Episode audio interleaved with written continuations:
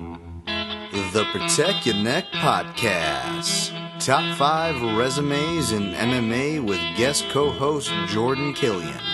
We're dusting off the history books and going deep, ladies and gentlemen. Hot air hangs like a dead man from a white oak tree. People sitting on porches thinking how things used to. Dark night. It's a dark night. Dark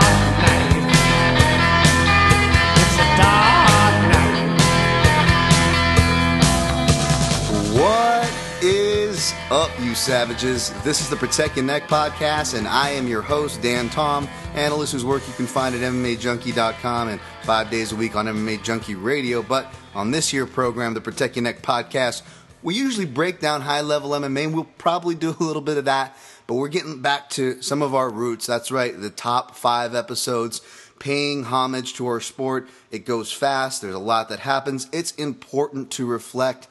And today we are doing top five resumes in MMA.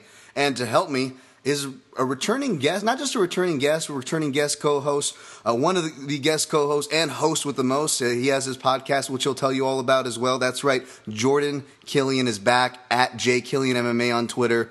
What is up, my dude?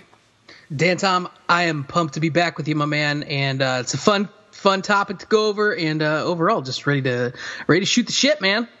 Yeah, uh, in case you know, longtime uh, listeners or people just following either of us know, we, me and Jordan, uh, we love podcasting ourselves together. So it's it's nice to to do it. It, it feels like even just you know uh, whatever it was, four months feels like a a, a year ago. So it's it's Yeah. good to have you back, man. Thank you. Oh no, thanks for having me. I always look forward to it. Whenever you reach out, I'm like, uh, you name the time, and I'm absolutely ready. I always make time for you, buddy. Well, uh, when when you can't come on the show, I, I at least can you know hear you with uh, UFC middleweight uh, smiling Sam Alvey. Uh, how you guys doing over there, man? It's going good, man. We had a bit of a hiatus after Sam fought. He did like a, a huge tour overseas in the Middle East, uh, kind of like uh, visiting uh, military folks and the troops and some some different bases across like four or five different countries. So we had like almost a whole month where we didn't record just because our times wouldn't sync up. He was on the other side of the world. So, uh, but it's good, man. We're back back to it. Sam's getting ready to go into uh, back into training full time. I don't I don't think he's got uh, a fight lined up or anything yet, but you can check us out the Pound for Pound podcast. It's uh, anywhere you're listening to podcasts, iTunes, Google Play, all that good stuff. You can find it there. P for P podcast. Uh, my name, Sam's name. It's good time. Badass, man, badass. Yeah, uh, we've had Sam on the program too, so uh, we're we're definitely a, uh, Smiling Sam fans over here. You know, Yeah, he just sent me a text. I told him I was doing the show, and he said, "Damn it, why didn't you let me know?" I guess he would have cleared a schedule for us, but that's all right. Next time he'll cop on. Hey man, it's it, it, it's all good. Uh, it's all good. It's it's always hard for us guys to sync up, right? It's a little harder Yeah. for us uh, us two than the. Uh, oh, Yeah. Dan's coming out swinging. Sorry guys, sorry for the dis- distasteful joke there. Wow. Period humor in the Protect Your Neck podcast. What a start. this is top five resumes, just to remind you. Uh, before we get to that, we will be doing a, uh, a little quick Winnipeg recap. I actually have someone to bounce off of here, which is nice. Um, but before that, I, I just kind of wanted to hit something off the top. Uh, with you know, we usually don't get too topical on this show with you know uh, current events and whatnot, and and there's a lot of you know uh, great shows covering it. But there are certain things that even even Dan Tom has to stop and and bring attention to, especially when it hits hits home, hits my backyard, hits hits my heart. Even uh, not to to play the violin or anything, but um, you know, as you know, um, MMA trainer. You know, famed coach Robert Follis passed away over the weekend, was confirmed um, on Sunday. And I woke up, uh, you know, it's the worst way to wake up. I mean, not that you want to complain about waking up you when you lose a friend, but uh, essentially just woke up to a bunch of uh, messages. Thank you very much, people reaching out, texts, and uh, so immediately I reached out and, and confirmed, and, and yeah, it, you know, and, and we're- we're seeing the coroner uh, coroner reports and whatnot. But uh, Jordan, did you catch wind of? I mean, obviously you caught wind of this this this whole this whole thing past couple days. Yeah, man, it's a uh, it's a sad situation. I did I didn't know Robert myself personally, um, but you know I know I, I know who he is. I know people who have trained with him and under him, and I know what kind of impact he had on the sport. So, uh, you know, it's an obviously an unfortunate situation, uh, and I and I, uh, you know, sincerely send condolences to all his friends and family. But uh, yeah, it's an unfortunate situation, and, and MMA the MMA world lost uh, a, a, true uh, guiding light in the in the sport. Yeah, hundred percent. Um, you know, I, I don't know. I, am not going to obviously get into everything, uh, especially right now. Uh, you know, just kind of getting into what I what I am comfortable in, but but it is it is tough. And, and for those who don't know, not just what Jordan said, which is true, but uh, you know, I myself have a relationship with with uh, with, with, Robert. you know, I posted a picture on Twitter. Um, by the way, again, I'm just one of many people again affected by it, but but still, it doesn't mean it's not appreciated. Those of you reaching out to me, that that really meant a lot on a day that was kind of tough to get through yesterday. But uh, that post though, I, I attached it a really cool picture. Shout out to at Rich Castro Photo. A lot of the pictures you're seeing about Robert Follis floating around, if they're in extreme extreme couture or a high quality photo, they are taken by Rich.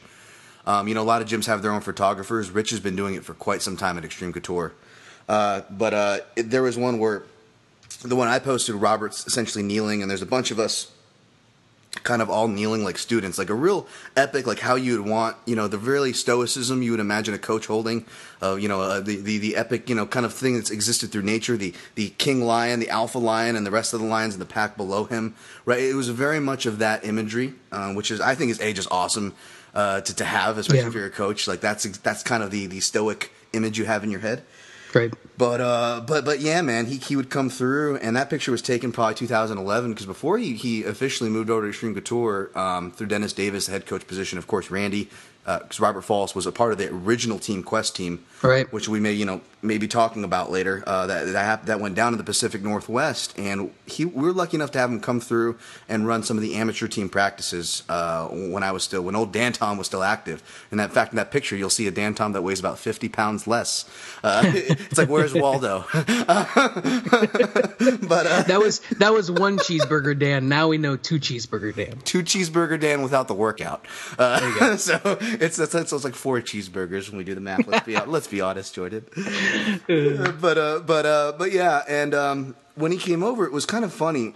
Uh, this is kind of little a little background because you know again, um, you know probably not you know probably not getting getting you probably get more of these stories as it goes on but there's not a lot of these stories out right now and uh, it, it's just good to know the guy's character so this is just a little bit for a glimpse on that but um my coach that I was talking about, Neil Melanson, he actually left for Alliance MMA. He's now he's now in South Florida, but at the time he was with Extreme Couture. I came up under him, yada yada.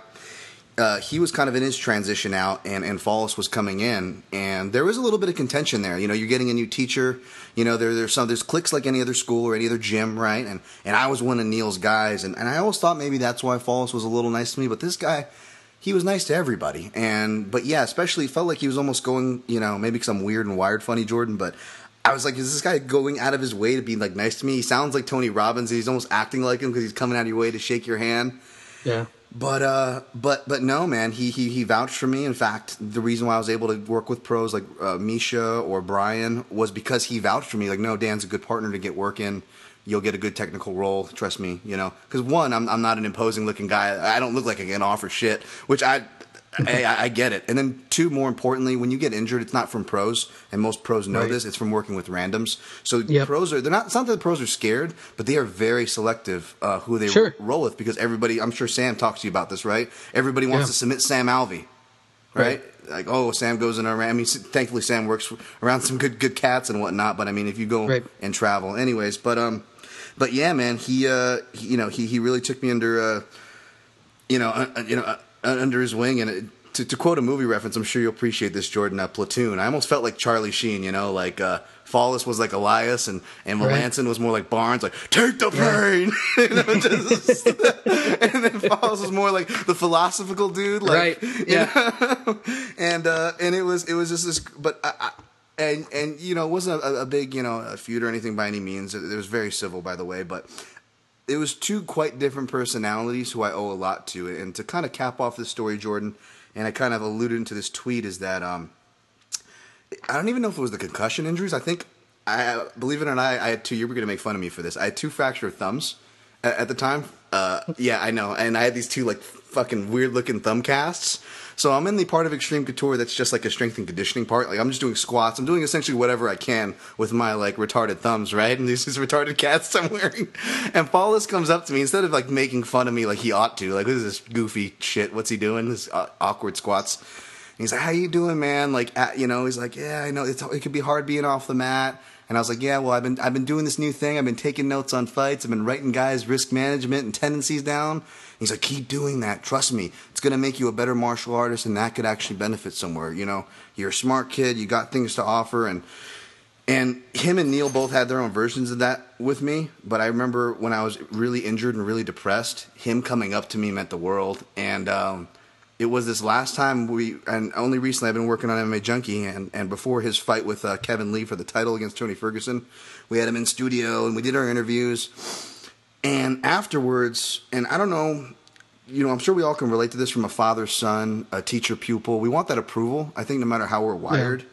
Yeah. And even though Follis is a p- positive guy, you, you you want that. There's always that crucial moment of approval you have with a coach. And after, I've barely been in the gym. I'm out of shape now, doing the fucking media thing. We're on different sides of the fence now. But he comes up to me after and goes, "Hey man, just to let you know, you make me so damn proud with your work and I read every article and I can tell you're doing the homework and it's really refreshing and and just was just ridiculous just because this guy is, is, is again has been around since the Team Quest days he's coached multiple champions more than more than uh, okay with being on this list we're about to do mm-hmm. but I wanted to just talk about him off the top of the show um, and kind of pay homage to the man and his resume uh, for people who don't know and, and um, it's sad that I'm doing it in light of such such sad news but uh, but yeah, I, I just wanted to do that.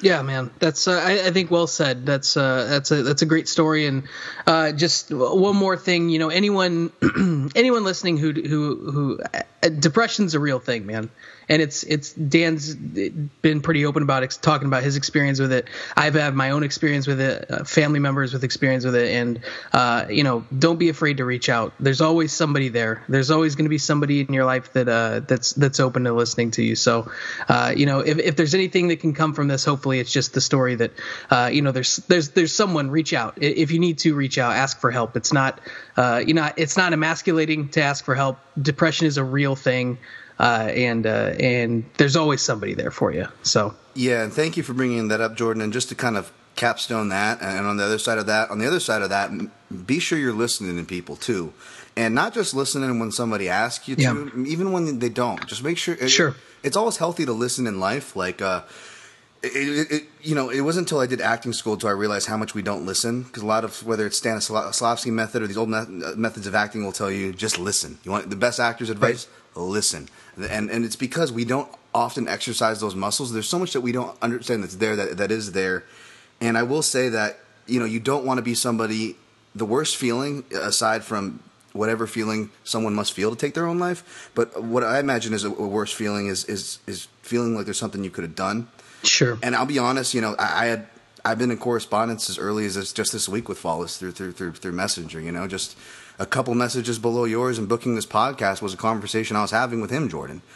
And I could tell he was going through a tough time. Obviously, you know, it's a transitionary phase. Anytime you're transitioning between jobs, anybody listening to this has transitioned between a job, right? We all can relate to that. It's an uncertain time. It's an unfeeling time. Holidays aren't the easiest. You know, he, he, he did have a brother that passed away in a similar method by taking his own life. I mean, holidays can be tough time, tougher times for people. And I've always been one to say that and try to give give shouts to those people. But there's a lot of people I know close to this situation that are wishing they could have done more, and, and that's not the right approach. I'm not saying it, but what I am saying is, like what Jordan said, you take take all you can do is take take lessons from these kind of situations, and I hate using that word awareness, but let that fuel you to you know open your ears up and open your hearts up to to your, to your friends and family. You know. Yeah. But uh, absolutely. But but yeah. All right. So I just wanted to get that out of the way. I didn't. Uh, hopefully that doesn't. Uh, hopefully that that provides insight rather than kind of taints your mood and we'll we'll bring up the mood. We're going to we're going to talk some MMA which gets us all happy. We're going to start with recapping UFC Winnipeg, UFC Fox on 26 which happened in Winnipeg, Canada. The main event was Rafael dos Anjos and Robbie Lawler. Jo- Jordan, should we should we start there? Yeah, man. It it was uh it was an impressive damn performance. It, it was um you know, uh, what what did you think uh, going in? You know, I don't know if you had a pick or not. Not that that matters, but but what was your what was your opinion heading into the fight, and what did you take um, watching it and, and leaving it? So you know what? I, I picked Dos Anjos going in. I did not think it was going to be that one sided though. I thought I, I, thought if anything, it was just going to be the fact that I think Dos Anjos is the more well rounded guy in that scenario, and I thought if it needed to go to the ground, Dos Anjos would have an advantage. Um, so I, so I expected Dos Anjos to win. I thought it would be a decision, but I did not think he was going to go out and just basically bell to bell beat the tar out of Robbie Lawler, just kind of bully him. Uh, so I was really impressed by Dos Anjos, and I, am constantly impressed by how strong he is at 70, uh, considering he spent most of his career at 55. Yeah, it, it, I mean, I'm with you. I picked Dos Anjos, and I even picked him by decision. And I, am a Robbie Lawler fan, and I came in leaning toward Lawler, so I was surprised that I a picked Dos Anjos, and I was surprised that I b picked this fight to go to decision. But essentially, my my my thought was was that what a, I mean, I, I didn't think he was going to dominate him belt to belt, but my thought was that he, if he could survive those dicey rounds against Lawler, uh, yeah. survive, show to survive his power, that his pace, his building pace, yep. will beat the guy that has to take breaks. Yep. Um, and uh, and and yeah, and that kind of all came to fruition. And, and I think that the first two and a half rounds was the most impressive because on paper, I think that's where no matter exactly, who, yeah, no matter who you sided with, that's where the turbulent waters was going to be, right in the early rounds. But then, as you know, um, somewhere between rounds two and three, forgive me, I, I, probably should know it offhand, but right around the middle of the fight, I believe Dos Anjos gets his second takedown uh, after his, uh, you know, uh, multiple attempts, and Robbie Lawler's leg kind of folds funny. It ironically was not the leg that was bruised up and was being targeted. Uh, am yeah. I am I wrong there, Jordan? Or is that no? You're right. You, no, you're right. Yeah. Mm-hmm. Um, so I guess essentially what I'm leading in there is is is uh, you know none of us ever want to take anything away, but of course there is going to be that talk, whether it's Twitter or elsewhere. Uh, how much do we really value the win of Rafael dos Anjos here? Now, I guess I, for one, don't really feel it takes away too much because of what we saw in the early rounds. But what's your exactly. what's your opinion on that, Jordan? No, I, I feel the same way, man. Yeah, it might have slowed Robbie down a little bit, but it, it's not like he was winning the fight before that happened. Uh, RDA had had already shown that his his diversity and his pace was really putting him ahead on the scorecards, and and uh, like you said, it might have slowed Robbie down a little bit, but I, I it's one thing if he goes out there and wins the first two rounds and then gets hurt and loses the last three, but he, you know, Dos Anjos had already been beating him up in the first and second round, so so I, I don't think it really has much to do with it. But and and to to Robbie's credit, he didn't say anything about it, so. Yeah, hundred percent, and even just uh, dealing as well as he did with Robbie and striking, and even in the grappling up to that sense was uh, was impressive enough. Just yeah. the fact he's able to hang on the clinch because the clinch is a place where Lawler's very dangerous, and and obviously he was the bigger guy too. So I think that answered a lot of questions. Uh, I think not only the caliber of opponent in those certain stanzas, the fact that Dos Anjos could go the 25 minutes at, a, a, yeah. at keeping a solid pace. I think that's that spoke a lot. So I guess my question is now going forward, who who do you do you think they match him against? Do you think he's the number one contender, Jordan? And if so, how do you think he does against Woodley? 70s exciting man because there's there's so many it's it's a deep division uh, as far as like uh, the the top of the uh, towards the top of the division it's deep man. One through six or seven are all really really damn good. Uh, so I, I don't know if you put them in there initially with with Woodley, but uh, I, I, can see a case being made for that. There are a lot of interesting fights. I'd like to see him fight Masvidal. I'd like to see him fight Wonderboy Thompson. I'd like to see him fight Woodley. I think if he does fight Woodley, um, I mean, then again, you're going pace versus power and, and, and wrestling. So uh, it'd be interesting to see. Dos Anjos has some wins over wrestlers, but he's also uh, look at the the Tony Ferguson fight where Tony's not strictly a wrestler, but he's got a wrestling background, and uh, you know he kind of controlled how that fight went against Dos Anjos. So uh, I don't know, man. It'll be interesting. I think if if you were to match them up today and made ask me to pick, I'd probably take Woodley. Yeah, yeah, it's I, I got to imagine the odds would have to slightly favor Woodley, and for me it would be one of those dynamics again. You know, how does he how does he take the power? But you know, you got to imagine that obviously Woodley's wrestling is way better than Robbie's. His takedown defense yeah. is way better. So then it yeah. does become that that that standoff and and it's one of those things you can criticize Woodley for for, for, for boring fights, but you have to be careful. Like uh, you know, like uh, you know, to use Eddie Alvarez for an example, you bring the dog out in certain fighters, they remind you who they are, and I think Woodley's yeah. that case because I don't think anybody, even his detractors, can deny that the man has the tools. No, not at all. Not so, at all. So, uh, but yeah, I actually would think that maybe, uh, and this is unpopular. I, I, I like Usman, but uh, you know, and I want him to get you know matchups that are going to get him there. And I think this kind of fits it. But I guess Usman would have to get past Meek. But I, I guess what I'm saying is I could see Usman and Dos Anjos going at it for a number one contendership or something, and that would be an That'd be interesting, interesting. matchup. If, hey, I'll tell you this: if Usman and Woodley wind up fighting for the belt, that might be that has the potential to be the most boring title fight in UFC history. Uh, take a shot every time the commenter says explosive. Yeah, yeah. Just tra- to trash by the first round. Yeah, just, just trash. Or every time that a uh, uh, that that that a grappling exchange in the clinch winds up just being a stalemate and them getting broken up by the ref. Uh, how about just how about you really you'll be, you'll be trashed by the walkouts if you just take a shot every Oh, time God. Rogan talks about their muscles. Oh yeah, absolutely. Done. He's absolutely shredded. This is a physical specimen. Yeah, both these just just giant black beautiful men. Look at Just his thighs, John. Look Yeah. at his thighs. Rogan's just eyes are the size of his head, just enormous. He's drooling. I, I think it was during the Will Brooks fight. I was like, thank God Rogan's not on this call because like three minutes of every round would be just talking dedicated to Will Brooks' Oh yeah. I mean the, one of the one of the best things that ever happened was that Cheick Kongo got released from the UFC. Yes, yes. Oh my, Jordan. What Jordan is referencing is that, like, you know, those wide-eyed Rogan memes at weigh-ins that I think got started with the Dos Anjos versus Cain two, where they Yeah. superimpose his head. You want to see Rogan's eyes wide, ladies and gentlemen? Just go watch him at a Cheick Kongo weigh-in. Like, he would just would lose it.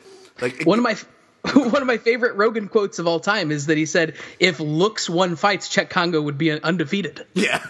He's like Yes. he'd never if you go if the guy who looked better won, Cheick Kongo would never lose. Uh, which is why, like, I, part of the reason I'm not going to lie, part of the reason why I love Francis Ngannou is because we get that Rogan back now, like full. Oh, force. Like, absolutely, absolutely. He was. I loved watching Cheick Kongo's fights because Rogan was like, he looks like a superhero, Mike. It's more his commentating was way more exciting than a Kongo fight. That's for sure. oh, oh yeah, absolutely. And then he started kneeing people in the balls, and it was fun.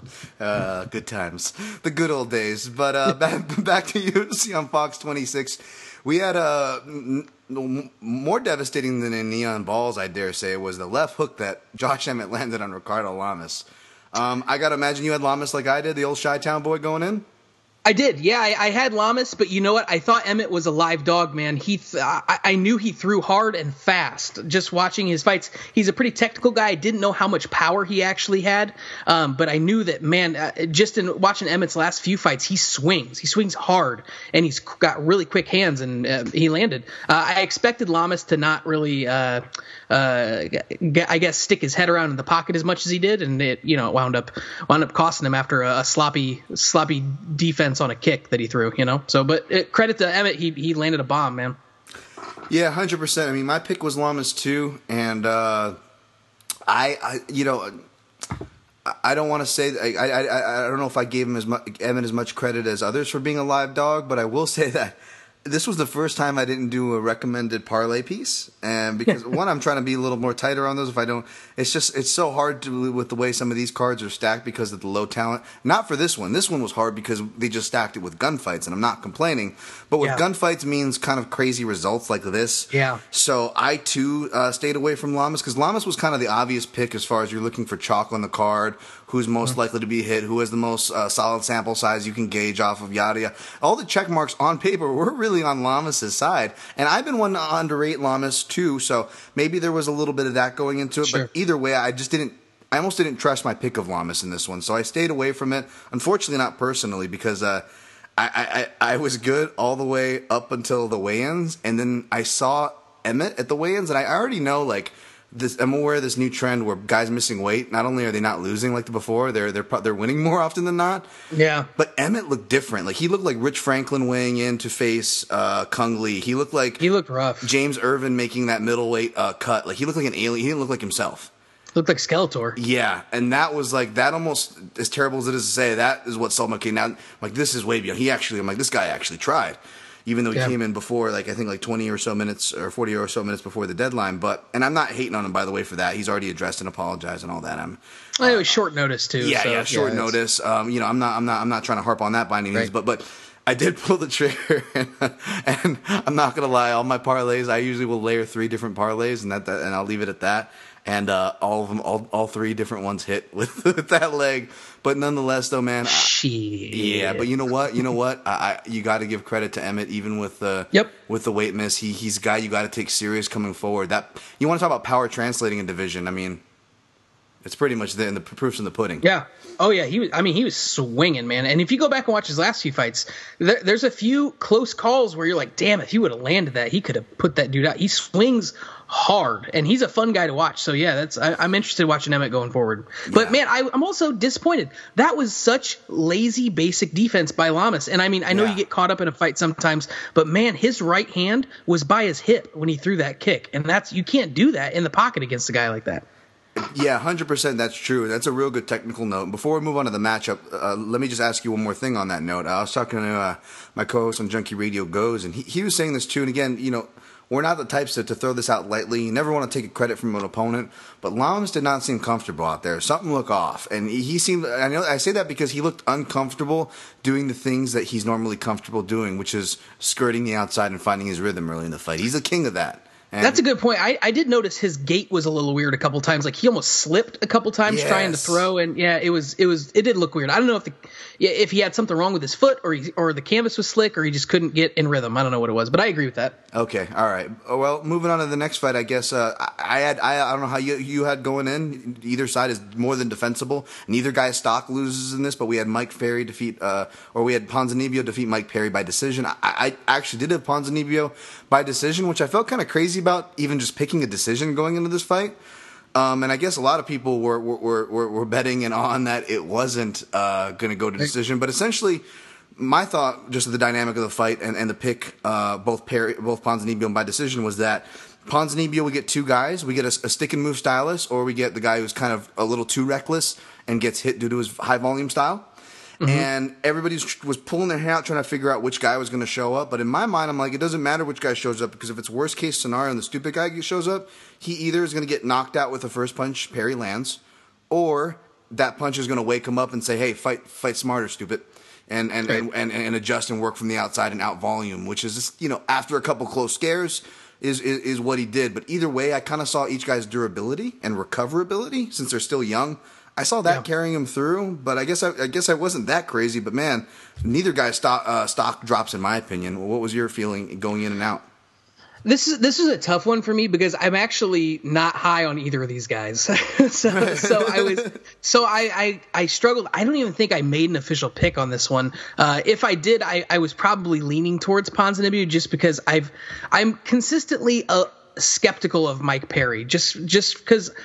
I, I know he's got power and he's he's a pretty good technical fighter too, but like there's just something about him where I'm like, man, this guy like I've seen guys outside the UFC that have this level of skill.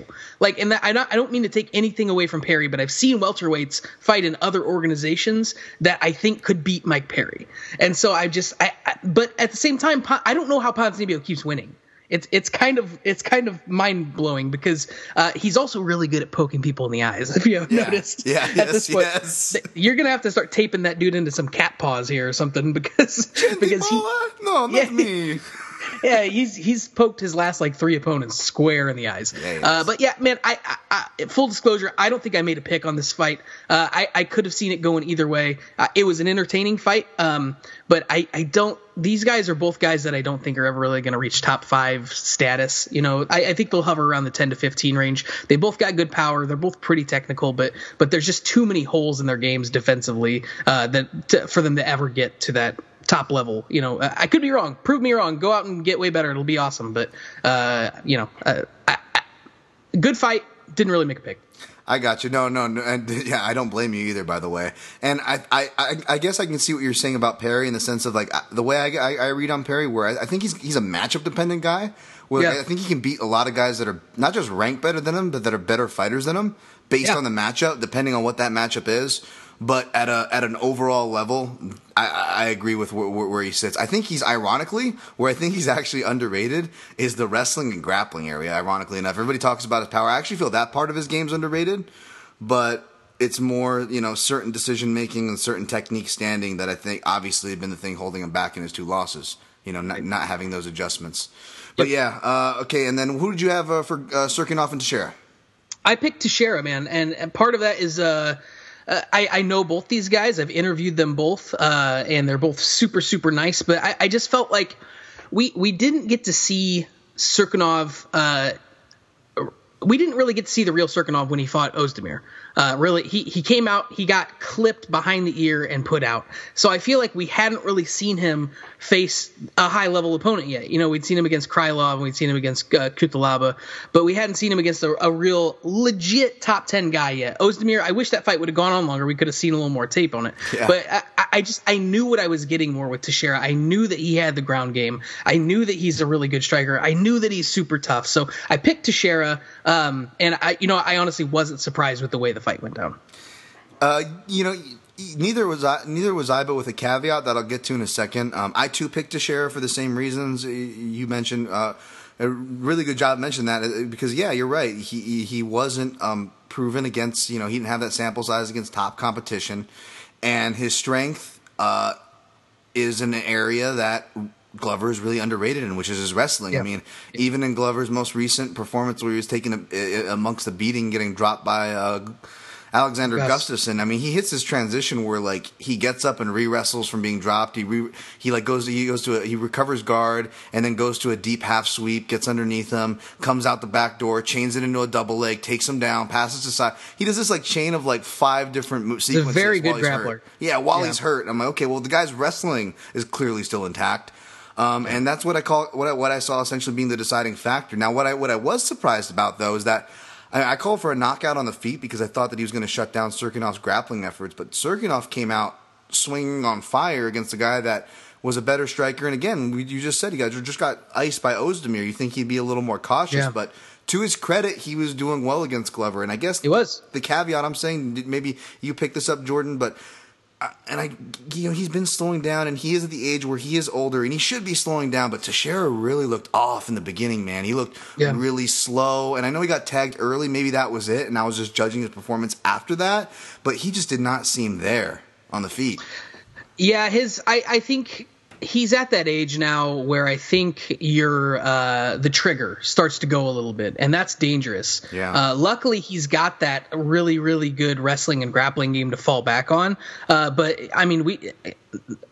He's he's 38 now. He's been he's had a lot of fights, and it just seems like it's a half second slower than it should be, and that's enough to you know th- that's what we started seeing at the end of Liddell's career and the end of a lot of these guys' career where they were just a half second too late you know, getting to a punch and they were they were getting dropped by it. So Teixeira honestly hasn't looked great on the feet in his last few fights against Can- Jared Cannonier. Yeah. didn't look very good in that fight. Obviously, Gustafsson beat the brakes off of him, um, and then yeah, Cirkunov was was tagging him too. So so I, I, that is a good point. Uh, I, I, was a little surprised by by the way Teixeira looked on the feet, but but uh, overall. Uh, it, his overall game won him that won him that fight, and I, will I'll be interested to see what they do with him next because he does he doesn't look the same on the feet.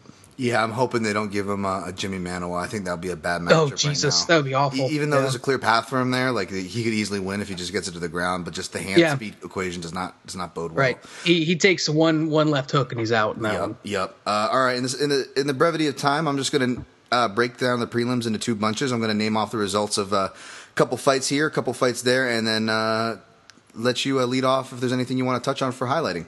Uh, essentially, we'll start with the FS1. Speaking of Cannonier, he uh, he came up short in a, de- a decision against uh, Blachowicz. Uh, then we had a uh, Julian Marquez with Dana White Contender Series. They actually put together some promo packages for him, which was surprising but refreshing. I, am I'm, I'm a fan of this this guy. Uh, we'll see how far he goes, but he pays up pays it off by. Uh, getting a win in a barn burner ba- uh, back and forth at times. Uh, fun fight. Yeah, yeah, very fun fight against uh, Darren Stewart. And uh, Chad Laprise um, s- survives that quick early storm from Galore Bofando and uh, puts him away. Uh, anything from those three fights that stand out to you, Jordan?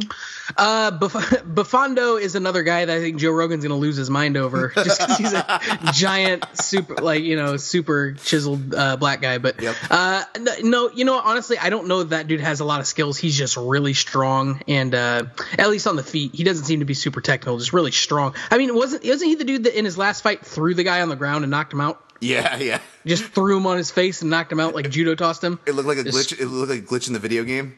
Yeah, it did. It looked really, really silly, but uh, always happy. Laprise is honestly one of the nicest guys I've ever met in my life. So happy for him to get a win. Uh, but that's really it on those three. Yeah, yeah, yeah. I, I really can't say much more. Um, next, we had uh, you know, the, to finish it off, I guess I should say, uh, we had uh, Nordine Taleb with a, a, crushing. I'm sure you'll touch on here in a second. Crushing over uh, went over uh, Danny Hot Chocolate Roberts. Uh, we had one that I, I, went in leaning real confident one way, and I'm glad I backed out because I had a feeling that John Makdessi may upset. So John Makdessi has a really good showing. Uh, you know, upping that trend of traditional martial artists who try to reform themselves. Duke Roufus seemed to do really well in that equation. Um, and then we had, of course, Di, Chirico, uh, another guy next to Teixeira who helped me uh, pay off my night and keep me above yeah. even uh, money wise with his uh, defeat over the now I guess retired Bamgbose, and finally the lone fight pass fight. Jordan Mein showed up uh, against Erick Silva in the battle of uh, guys whose countries put a lot on them early, and uh, you know had a lot of expectations on them, to put it nicely. Yep. Yeah, you know what? Out of those three, uh, just real quick, Taleb looks good. I he, in my opinion, is one of the hardest guys for me to predict on fights. Yeah. I seem to pick his fights wrong almost every time, but happy for him. I liked watching his season of uh, Ultimate Fighter. I know he's a dude that's been around TriStar forever, even you know longer than some of their big stars. He's been there. He's he's one of those really uh, good glue guys around the gym. Everyone loves him. GSP respects him. Guys like that. Um, Makdessi is a dude that I've been high on forever. He's obviously kind of at the end of his prime at this point. I really wish he would have dropped to 45 at one point because I think he do he would have done really well there in his prime. He missed a he missed a lot of his career due to injuries. He he was absent for mm-hmm. a good two years, maybe two and a half years. But I was happy to see him fight. I thought that was a dangerous fight against Trujillo, yeah. uh, especially because Mc, Makdessi's been dropped a lot in the last in, in, his in his last few fights, and Trujillo hits hard. But Makdessi looked good, man. Really quick on his feet, uh, really solid kicks. He was really going to that leg kick really well. Mm-hmm. Uh, but happy to see him get a win. And then Di Chirico looks like a stud, man. That kid's gonna be. He, he's young. He's athletic. He's got a good wrestling base. He's a obviously a pretty good striker. But uh, interested to see what what what they do with him. Yeah, man. Uh, I took Di Chirico wrongly, uh, but it was a close fight in his debut over Velichkovic. But it was the, yeah. it was just the fact that you're looking at his regional tape, just to see a guy from Italy or Europe like being able to transition and change levels, athletic, at, athletically like a GSP. Obviously, not as technically proficient, but athletically, right. you can see the potential there to build off of. Just blew me away, and now you got him and Marvin Vettori representing not just middleweight, but obviously Italy uh, very well in the new wave. Yep. Yep. Um, hey, you know, I'm, I'm, looking at the time here. You know, why don't we just break now, and then that way we can uh, we can go push push all the way through to the top five. So, on that note, I probably have some cool song, maybe topical to something we talked about earlier, maybe not. But either way, we will be back with the top five resumes in MMA. People say I'm the life of the party, cause I tell a joke or two. Laughing loud and hearty, deep inside I'm blue. So take a good look at my face. You'll see my smile looks out of place. If you look closer, it's easy to trace the tracks of my tears.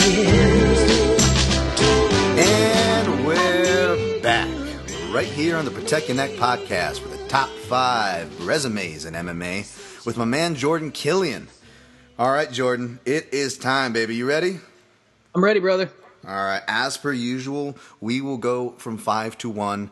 Uh, we will double dive if we uh, and, and, adjust accordingly. If we come across the same one, it's totally fine. And whatever we don't get to, we will get in ours and yours. More importantly, honorable mentions, which for future notice at the PYN podcast on Instagram, Facebook, and mainly, of course, Twitter at Dan Tom MMA. Or if you really want to get creative, whether you want a question answered in show or there's not enough characters and you feel like you have to email protect ya neck podcast at gmail dot com. All right, uh, we'll probably switch up midway through, but um, I like to get my guest started off, especially if it's a guest, you know, uh, like Jordan here, who knows who knows who knows the protocol, who's who's a, who's a savvy host himself, and, and, and can let's be honest, get the ball rolling better than I can. Jordan, what do you got for your number five, my man? Sweet man, let me kind of give you my my mindset on where I was coming from on this. Yes, so yes, please. when it, when I thought of resumes, what it, the way I thought about it was almost like a business. So I'm going in. I'm I'm going to my boss's office and I'm saying, here are these guys' resumes. You've never seen them, you've never met them, but you're just looking on paper how good of a candidate these guys are. So these are the five guys that the president of mixed martial arts would hire if he was just looking at resumes. That's kind of how I looked at it. So my number five guy, um, and this is maybe my only sleeper. I think I went kind of chalk on this one, so it, I might I might get some shit for this. But my number five pick is Gegard Mousasi. Nice, nice. So Mousasi's got a sneaky awesome resume if you look at it. And if you've been following MMA deep like Dan and I have, you know, if you go back, he's got quality wins starting back in like 2006 where he beat Hector Lombard. Back and that's, you know, that's probably juice to the tits, Hector Lombard. Uh, so beats Lombard. Let me just rattle off some wins real quick. Dennis Kang, uh, Melvin Manhoof, Jacare, Mark Hunt, Babalu, uh, he's got wins over Ovise Prue. He's got wins over Mark Munoz, Dan Henderson. He's got wins over Vitor Belfort, Uriah Hall, Chris Weidman, and Alexander Shlemenko. I think that's a pretty damn good resume. A lot of those are later, and he's on a pretty good win streak right now. But uh, my number five, as far as resume goes, just on paper, Gegard Mousasi. Dude, that is an awesome one. I think I remember, was it like 2009 or 2011? I want to say 2009, I think, where Mousasi was like International Fighter of the Year or Breakthrough Fighter of the Year or something, but really Yeah. like hardcores already knew of him from his fights with Hector Lombard and Jacare.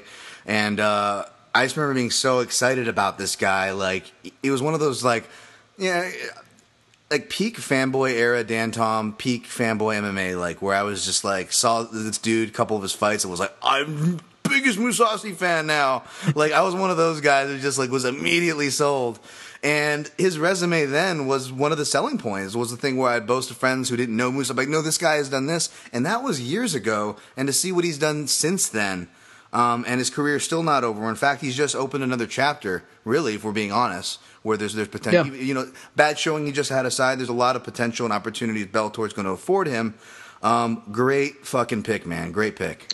Yeah, just just real quick too. uh, One of my favorite things about his resume is you can find a stretch there from November of 06 to April of 2010 where he didn't lose, and he had wins over uh, Sokoudjou, Babalu, Mark Hunt, Jacare, Melvin Manhoof, uh, Cyborg, uh, uh, you know, and Hector Lombard. So that's that's a pretty good little like three and a half year stretch where he was beating some savages and uh, didn't didn't lose.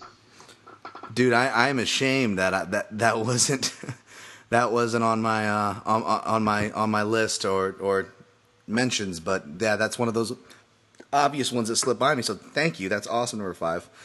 Uh, mine, mine is uh again for for mine. uh, You, you, know, I, I went a little hipster on this one just because you know old Dan Tom's always kind of got to do that for one. I figure uh, my savvy co-host and you, the listeners, would come strong with whatever I missed, anyways. So I went a little hipster in the sense of of just things that impress me. Uh, or things that I find kind of unique, maybe more odd end statistics kind of uh, ki- kind of route. So Sweet. I think our lists are going to complement each other well. And again, like this list, like all lists, there's no wrong answers here. The lunatics run the asylum. Uh, my my number five. This is the one where it's, where it's, it's a weird pick. I, there's very few guys, and I, I, I may get to some more on my list, but there's very few guys that have such a well-rounded list. In fact, there's very few uh, fighters, UFC or MMA, that could match this man's well-rounded skills. And my number five is is Frank Trigg. Frank Trigg, who we recently saw become one of the first UFC fighters at UFC Fresno to ref a UFC fight, which is kind of crazy. And when he refs it, when he refs his first championship fight, he will be the first UFC championship fighter participant to have refed a UFC championship fight. But not only was he a fighter, and yes, for his epic battles and championship attempts, though he didn't win a championship with the UFC, those attempts with Matt Hughes that were Dana Yeah. White's self-proclaimed favorite fights for many years. Uh, he also fought Icon, Sengoku, Strike Force, uh, Bama later later on in his career. Um, he represented this country for wrestling. Uh, not even though this is MMA resumes, of course, that doesn't Yeah. technically count. But of course, he fought in the legendary Pride, but not only did he fight in Pride, and not only did he fight in ref, he's judged MMA fights. Not only did he fight ref, judge MMA fights, but he's called fights. In fact, he fought Yeah. in Pride. He fought on Dan Tom's favorite card of all time, Pride 33, defeated Misaki by decision. The second fight of the card goes back, gets his medicals, changes into a suit, comes back out, and finishes calling a legendary card here after fighting. Like, who's done that? Who has done these Yeah. things? Nobody. He has all these things, and not just jumping roles, but doing them in the same night. Even same with the judging and refing. But uh, by the way, he's got some funny stories. If you ever, uh, uh, I don't feel that some of them are, are appropriate to share. Some of his first, No. some of his first uh, judging, uh, the way he got some of his first judging fights. But Frank has has been around, man. And uh, you know, obviously, he called he, he called fights. I believe for like Titan. I want to say with Miletich or LFA or something Yep. like that. Yep. But but he's he is my number five, Jordan. Did he make a did he hit your radar for this one or? That that's a great pick. I thought about him. I looked at his resume. Um, for what the way I was coming at it, he didn't quite fit. But if you want to talk about a wealth of knowledge about anything from fighting to the entertainment aspect to the judging to the to the refing aspect, like that's your guy, man. Holy crap, he's been around the sport for so damn long and he knows everything there is to know about it. So that's a great pick. Yeah, I mean, and even though he came up short, to be able to say you share the ring with guys like St. Pierre and Hughes and in, in, in multiple Absolutely. eras, that's uh, that's yeah, yeah. Um, again, you know, uh, could easily make an argument for other people over him for sure, but uh, you know, he's not often talked about, and and and and and, and I think maybe his personality from his days, uh, you know, which he'll admit he wasn't the the most likable guy. I think I think that still resonates with a lot of people. But I think after Yeah. seeing him in UFC Fresno was kind of like one of those sobering moments where you're like, holy crap, look at that, it's Frank Trigg now protecting the fighters and hearing how much passion he has in doing so, and kind of hearing this new version of Trigg is, is really impressive. But but yeah, Yeah. He's also part of my one of my favorite MMA stats of all time, which is uh, the, the little triangle of him, Dennis Hallman, and Matt Hughes. Matt Hughes beat Fra- Matt Hughes beat Frank Trigg twice. Frank Trigg beat Dennis Hallman twice, and Dennis Hallman beat Matt Hughes twice.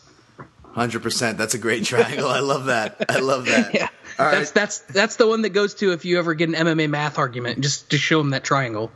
Yeah, that, there you go. That's a good trump card. Or just good trivia question for trivia night. it is. There you go. All right, number four, Jordan. What do you got? All right, number four. So we filled our entry position. He's now working away at his desk. Moose is over there looking like a suave bastard that he is. He drove his sweet car in, uh, and now we need to fill his uh, his his the assistant manager. The assistant manager position needs to be filled. So we're gonna go to our next resume, and our next applicant has got a pretty extensive one as well. He's been fighting for a really long time. Uh, the number four guy on my list is Alistair Overeem. Nice. Now, a lot of people uh, who are fairly new to the sport may, uh, you know, Overeem is easily uh, mocked a little bit as far as his glass chin, and you know it, that that happens when you've got over, you know, I don't even know how many professional fights this dude has with kickboxing and MMA combined. It's got to be close to seventy or eighty fights, but. Uh, at this point in his career, his chin's a little gone. But if you look at who this guy has fought and who he's beat, it is bizarre, man. Uh, I mean, obviously he's been around for a really long time. He's been fighting since 1999 was his first uh, his first MMA fight. And just just to go over some of his notable wins here on his record, he's got wins. Uh, he holds wins over uh, Vitor Belfort, Igor Vovchanchin. Uh, you got Sergey Kharitonov. He's got, uh, uh, sorry, I should say two wins over Vitor Belfort. He's got wins over Mark Hunt. He's got wins over uh, uh, Werdum twice. He's got wins over Brock Lesnar, Frank Mir, uh, Roy Nelson, Dos Santos, Arlovsky. Uh, the, and then obviously recently he had a, a good little run here where he beat Hunt and Werdum again before losing to, to. But if you're looking at at a not only a career that's stretched a long time, so he's proven his merit, but the some of the names on that list, those are guys who have either held titles or fought for titles multiple times over. So I think Overeem, even though at this point in his career he's he's not the fighter he once was, if you look at his body of work, it is hard to deny that that guy is has got one of the most impressive resumes in the sport. Hundred percent, dude. Hundred percent. I'm glad you. He didn't make my list, but not because he's not uh, uh, worthy. He's on my honorable mentions because I was hoping you would have him on your list. Um, yeah, he, he's definitely. You know, I think especially when you get to start, you know, this newer age, it's kind of sobering. Uh, this, you know, Conor McGregor Rousey age. Um, when you talk to people about Overeem that don't don't know his history, and, and Right. that's kind of the most surprising thing to me because that is the most impressive thing about him, you know. And you have to look far and wide, not just at heavyweight, really. I mean, you can go any weight division MMA. And I think pound, you not just top resume. You want to talk pound for pound resume. You can make an argument for Overeem being number one pound for pound. If you want to talk about Yeah. a pound for pound resume, so uh, uh, great, great, fantastic pick here. Wow, my my picks are almost looking too hipster in reference. I feel like uh, I feel like No, it's good. It's a good balance. It's a good balance. with this next pick, I feel like uh, this is a real deep reference. I feel like George, you know, I'm going to reference George Bush's pre- presidency here in the United States around circa 2004, and when our involvement in Afghanistan and Iraq was not very popular, and uh, they were challenging. You know who who's even supporting this? Who what, what other countries could possibly support your goal? And he said, "Well," and you know he kind of had his big his stuffle, his his stammer, and he saves his big card, and he goes, uh, "Don't forget about Poland." like that was his big that was his ace in the hole and it was just it it was just dead it was just dead it did not have the effect he intended to by saying that was you know his argument to the united nations and the rest of the world but that is what i feel like after uh, jordan says Alistair Overeem because i am I'm gonna give, but I'm gonna give love to somebody important because you want to talk about wide ranging. I, I talked about pound for pound. You want, I mean, even though this is MMA, granted, but that, that K1 stuff Overeem has holds weight with me and should hold weight with you. But if we are gonna talk about just MMA and organizations and and time, you know, 99 is impressive, but this guy I, I'm bringing up, he goes back to 97, and you'll be hard pressed to find anybody that's fought in as much organizations as him. In fact, he would definitely be on a top five, if not close to number one, if we talked about top five fighters to never win a UFC title, and that's Yves Edwards. You know, Oh, great Yves pick. Edwards fought, you know, since 1997. He was he was fighting in World Panca- Pancration Championships, West Coast NHB. That's right. They were still calling it No Holds Barred. It wasn't even called Yep. MMA. Uh, if you look at the first, you know, 10 fights on Yves Edwards, then he eventually makes it to Hook and Shoot, which I'm sure people start starting to start to ring some bells. Go look at his fight with Aaron Riley if you want to get a, a reminiscent. But he fought more guys than that, than that at Hook and Shoot. You know, he fought Matt Serra. Uh, you know, he would go on into the UFC when the UFC was struggling to develop its lightweight division. It tried and, by the way, the UFC tried and failed four times until um, uh, BJ Penn was able to get, give stable to the division. But they did get really close a lot of times, if not getting it. Obviously, Sherk, and then he had his PED troubles. But but even before that, there was this little fight that kind of made. It's probably one of the oldest pieces on the on the uh, Baba O'Riley highlight reel, and that's Eves Edwards knocking out Josh Thomson um, calling him the uncrowned uh, lightweight king at that time, which meant which meant something, ladies and gentlemen. You know, he went and then he went and fought in Pride, Bodog. Uh, you know, Jorge Masvidal, even though he lost that fight, you know, f- uh, Joachim Hansen, hell, he fought middleweights in his time. If you really go Yeah. back far, Nate Marquardt uh, at the Bas Rutten Invitational, he fought. Yep. He fought Nate Marquardt. Um, you know, and, and, and he, he, you know, you know, HDNet, uh, EliteXC, Strike Force, literally MFC in Canada. Bell, he had one Bellator fight. Literally every organization you can think of, Yves Edwards has fought in, and now, in, in my opinion, he's one of the better analysts on that Fox desk as far as that Absolutely. role goes. I love him up there. So Yves Edwards, this is a homer pick. I don't give a shit. And you have a martial art name after you, Thug Jitsu. Come on now. Yep. Come on, he's he's on he's an honorable mention here, or not not honorable. He's the he's the he's the hipster choice coming strong at number four. I don't even think that's much of a hipster. Tr- like, I don't think you need to even knock yourself on that one. That's a great pick, man. Yves Edwards uh, has an amazing resume, and then uh, not only that, but he, like you mentioned, he's a phenomenal analyst. Like, probably, in my opinion, the best analyst they have on that Fox desk. Yeah. And then, uh, not to mention that, but I mean, he's he's the Kevin Bacon of MMA. He's the guy that you can play six degrees from, and you can get to him basically through anyone. Because he's fought uh, he's fought as low as lightweight and he's fought as high as he's fought some middleweights. And he fought for like 20 years. So you can go back and get him fighting guys like yeah Hellboy Hansen and then you get him fighting Jer- Jeremy Stephens. Yes. so it's like you you span decades and and promotion. So I feel like you can basically do 6 degrees of separation with Yves Edwards with just about anyone who's had over you know 4 or 5 pro MMA fights. Oh, dude, he's, he's your most valuable card in the deck, and, and absolutely. and not only top five maybe guys to not win a UFC title, but but but let's be honest, he's top five. For, if we're gonna do top five weigh-ins or performances at the scale, Oh, phenomenal. and and for people that don't know what we're referencing, what uh, Jordan, uh, what was what Yves Edwards' mo on the scale to his opponents? Well, he was always on weight, so he'd show up eating cookies or eating chips or doing whatever he wanted to do, man. He he didn't give a fuck. Yeah. He's like, oh, oh, you're cutting weight. It's been tough for you. Oh, cool. I'm gonna eat some barbecue chips while I stand on the scale. Yep, yep. And it was his, his first mental battle uh, that he called it, and it was entertaining for us fans. So Yeah, yeah, there we go. yeah, Um, it was awesome. How about we? Uh, do you want do you want to change gears here, and I'll just double dip for number three to ch- change up. Uh, change up Sounds good. All right, number three is kind of similar to my number five in the sense that this is another well-rounded individual, except when he got chance to be the welterweight champion, he he he accomplished it. Not only that, he was the first welterweight champion, and that's right, it's Pat Miletich.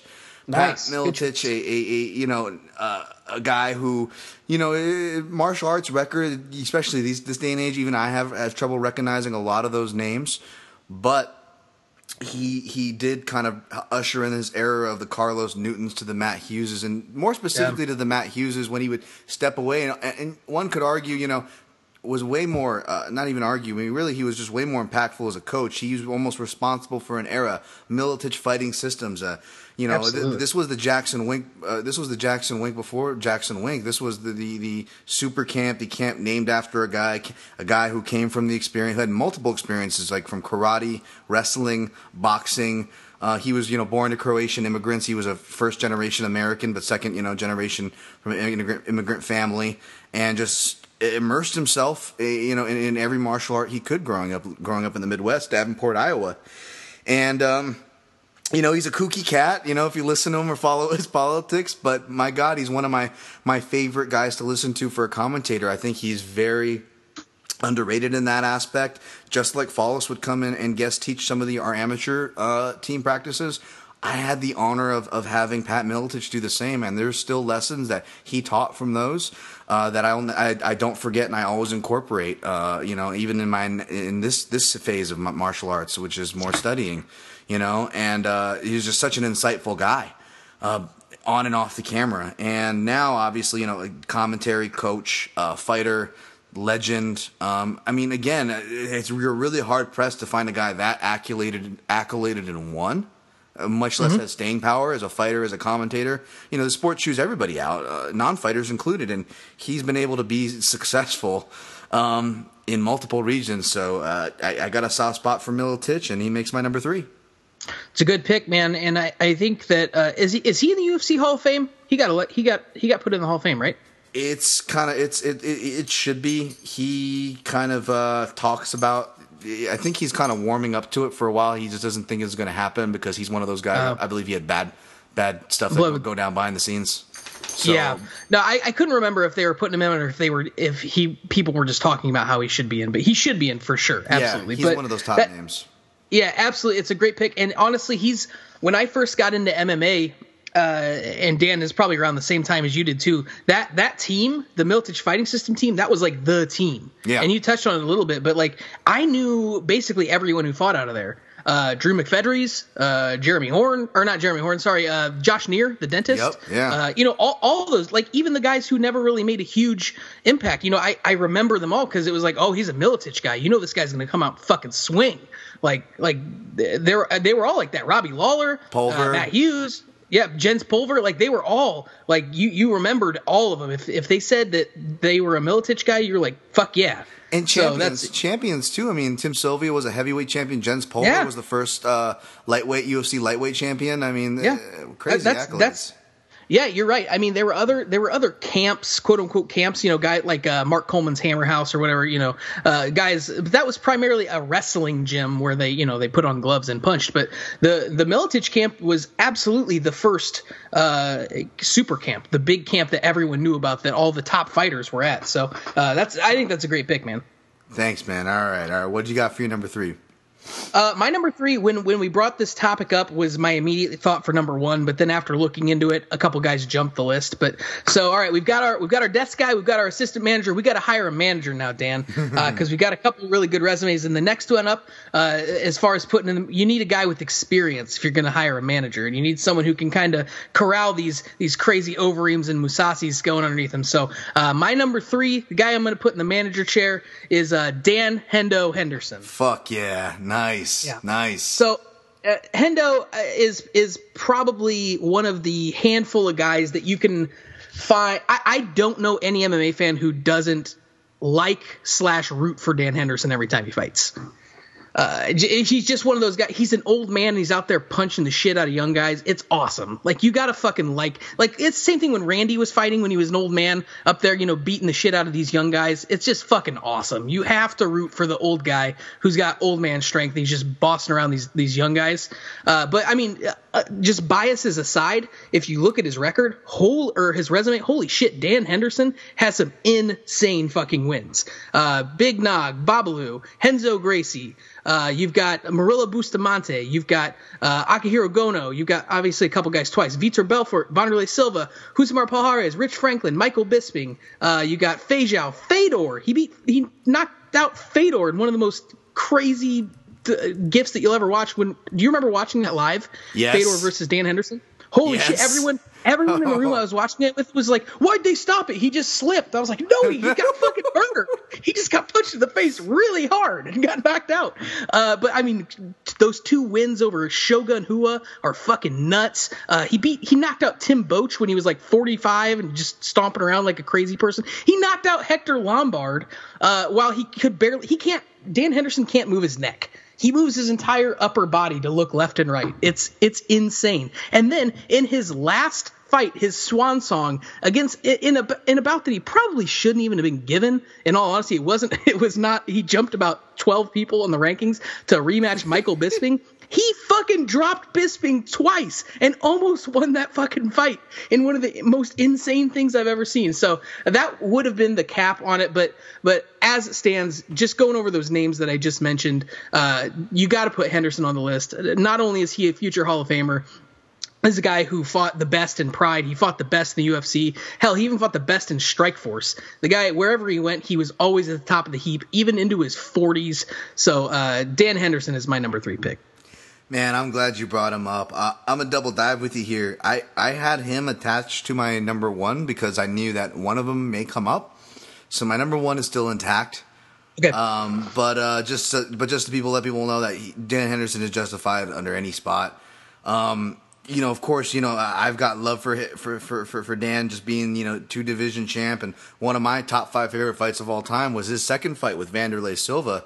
Holy shit. And for people that don't know, like aside from Wanderlei Silva's you know open weight entries where he got head kicked by a prime Mi- Mirko Cro Cop, which anybody, no one's going to survive that head kick, um, except maybe Big Nog. At, you know, but uh, you know, no one was going to survive that. But aside from that, Wanderlei Silva, I forget. Maybe correct me if I'm wrong here, Jordan. What was it, like an eight year undefeated run at middleweight? He's killing everybody. He's Yeah, like at least in the Pride middleweight, he went. Yeah, it was just. I mean, not since uh, not since Vitor losing to Vitor Belfort in that UFC Ultimate Brazil or Japan or whatever it was. He went over in Japan and just just went on this killing spree, unstoppable. And Dan Henderson was like handled by him, where like.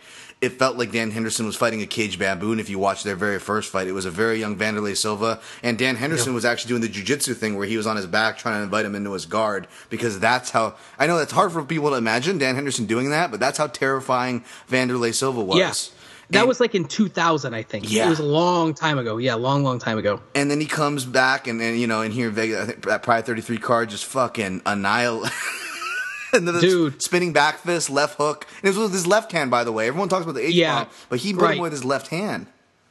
That and that was a brutal knockout. I remember I remember watching that and uh, I was with like my older brothers and their friends and stuff and uh, everyone ev- like everyone's a Wanderlei Silva fan and at that point Dan Henderson he wasn't unknown but like Silva was the guy. Yeah, Like yeah. Wanderlei Silva is an axe murderer. Like this dude he he had just come off that that loss to Cro Cop but that was a head kick and Cro Cop was the other big guy but yeah I I think it was from like uh, here I'm looking at his stats right now.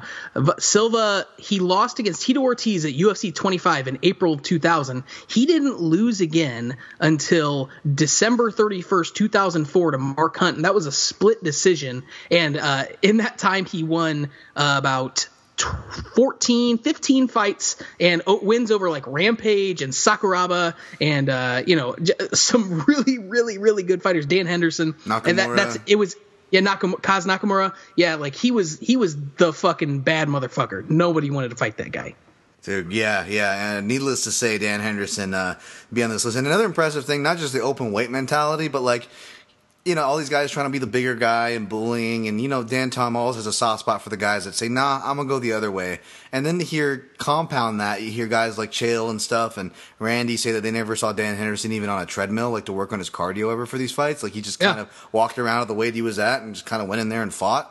You're just like, Yeah, Jesus that's- Christ. That dude, that was true up until he was in his late forties. Like he he would Sam said he would roll into the gym like two hours into pro practice. And not, this is not saying that Dan is not, uh, you know, Dan wasn't a hard worker. Obviously he was, but he he was just the the mentality and the athleticism that that guy had. He could come in after everyone's already loose, been warming up for two hours, and just toss fucking heavyweights around into his forties.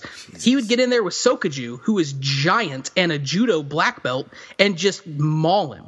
Sam would say, Sam said he would just toss Sam around and then he'd get out and then Sokoudjou'd come in and Henderson would just toss Sokoudjou around for five minutes. it's just Jesus that, just, Christ. just for, 45 years old, walking into practice, didn't warm up at all, just took his sweatshirt off and was ready to go. Ah, great, great, great pick, man. Great pick.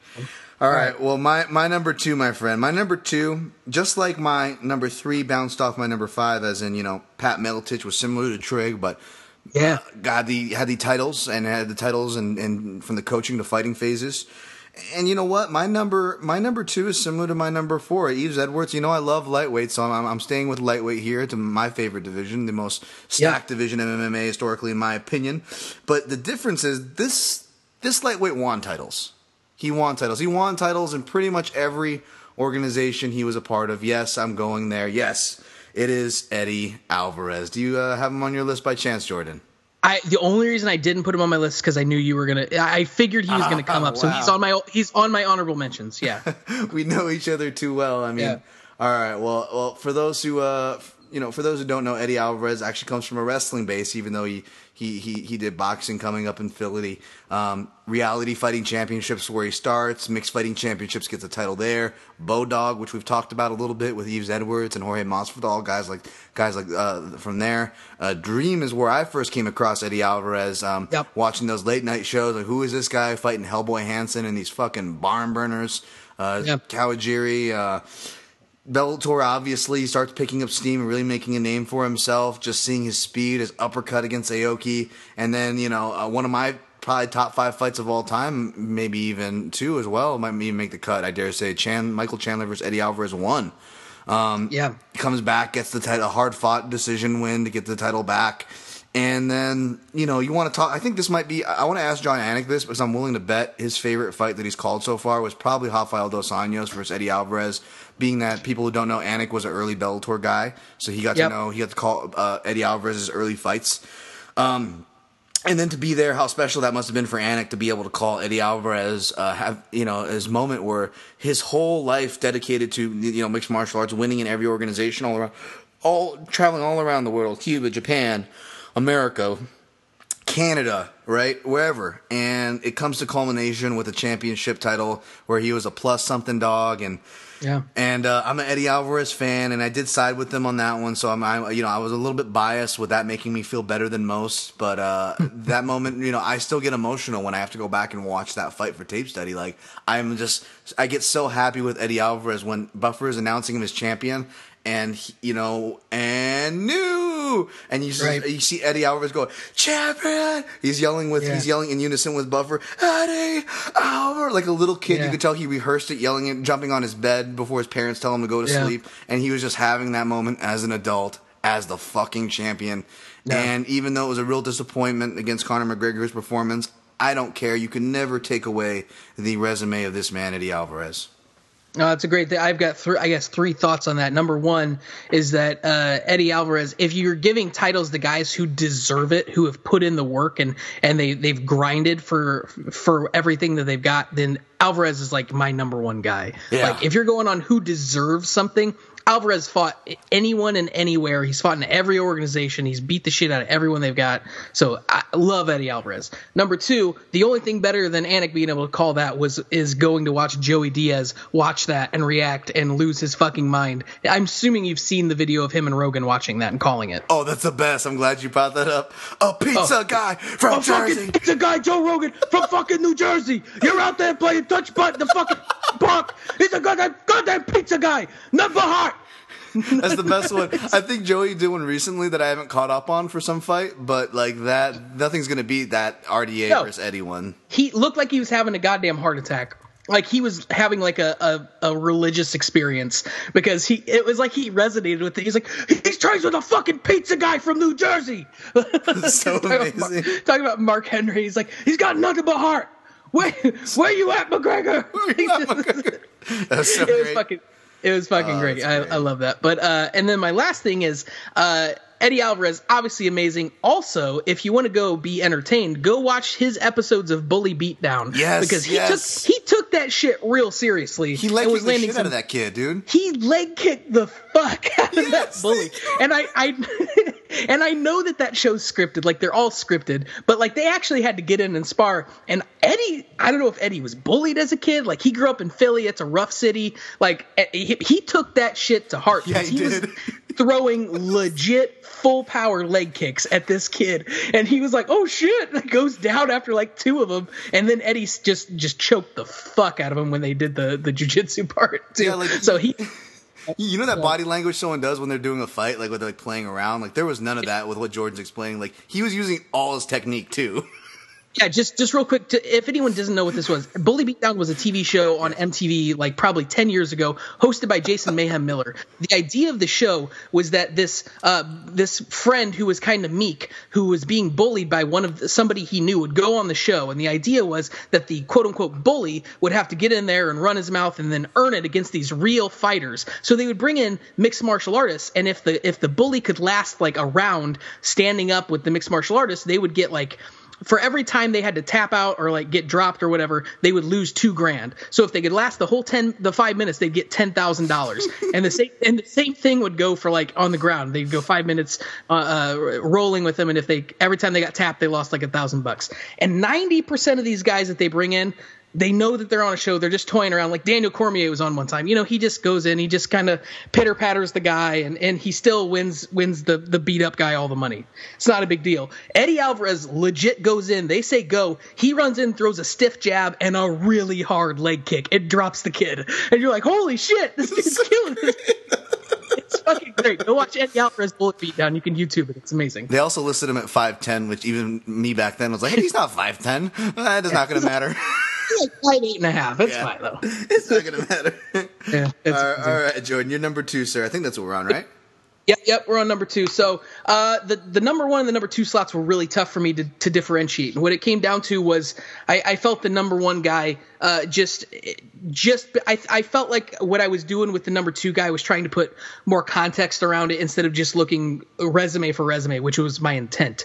You know, I was saying this number two guy meant more to me growing up watching this sport. So I felt I, I felt comfortable putting this guy at number two. We've got our we've got our desk guy, we've got our assistant manager, we've got our manager. We now need a regional manager. We need the guy to oversee all of this, Dan. So the next best resume we can find is the goat welterweight, George St. Pierre.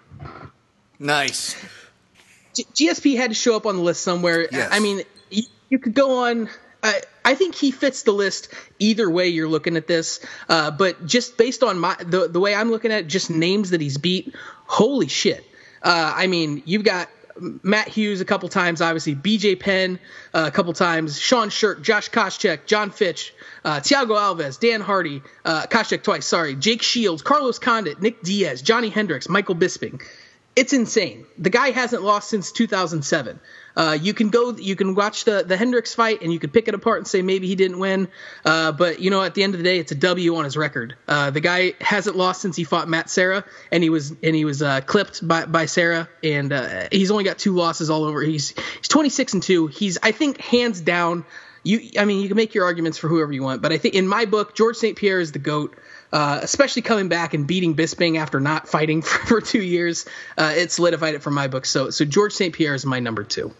Great pick. He has to be on here too, and, and you know, I, you know, I, I, I, even if even if you you know, I, I was a bit soured and you know the politics, and it's not at George by the way. I think George played everything Yeah. right in his defense, and and I'm glad that he he uh, vacated when he did. And at the end of the day, it is a win.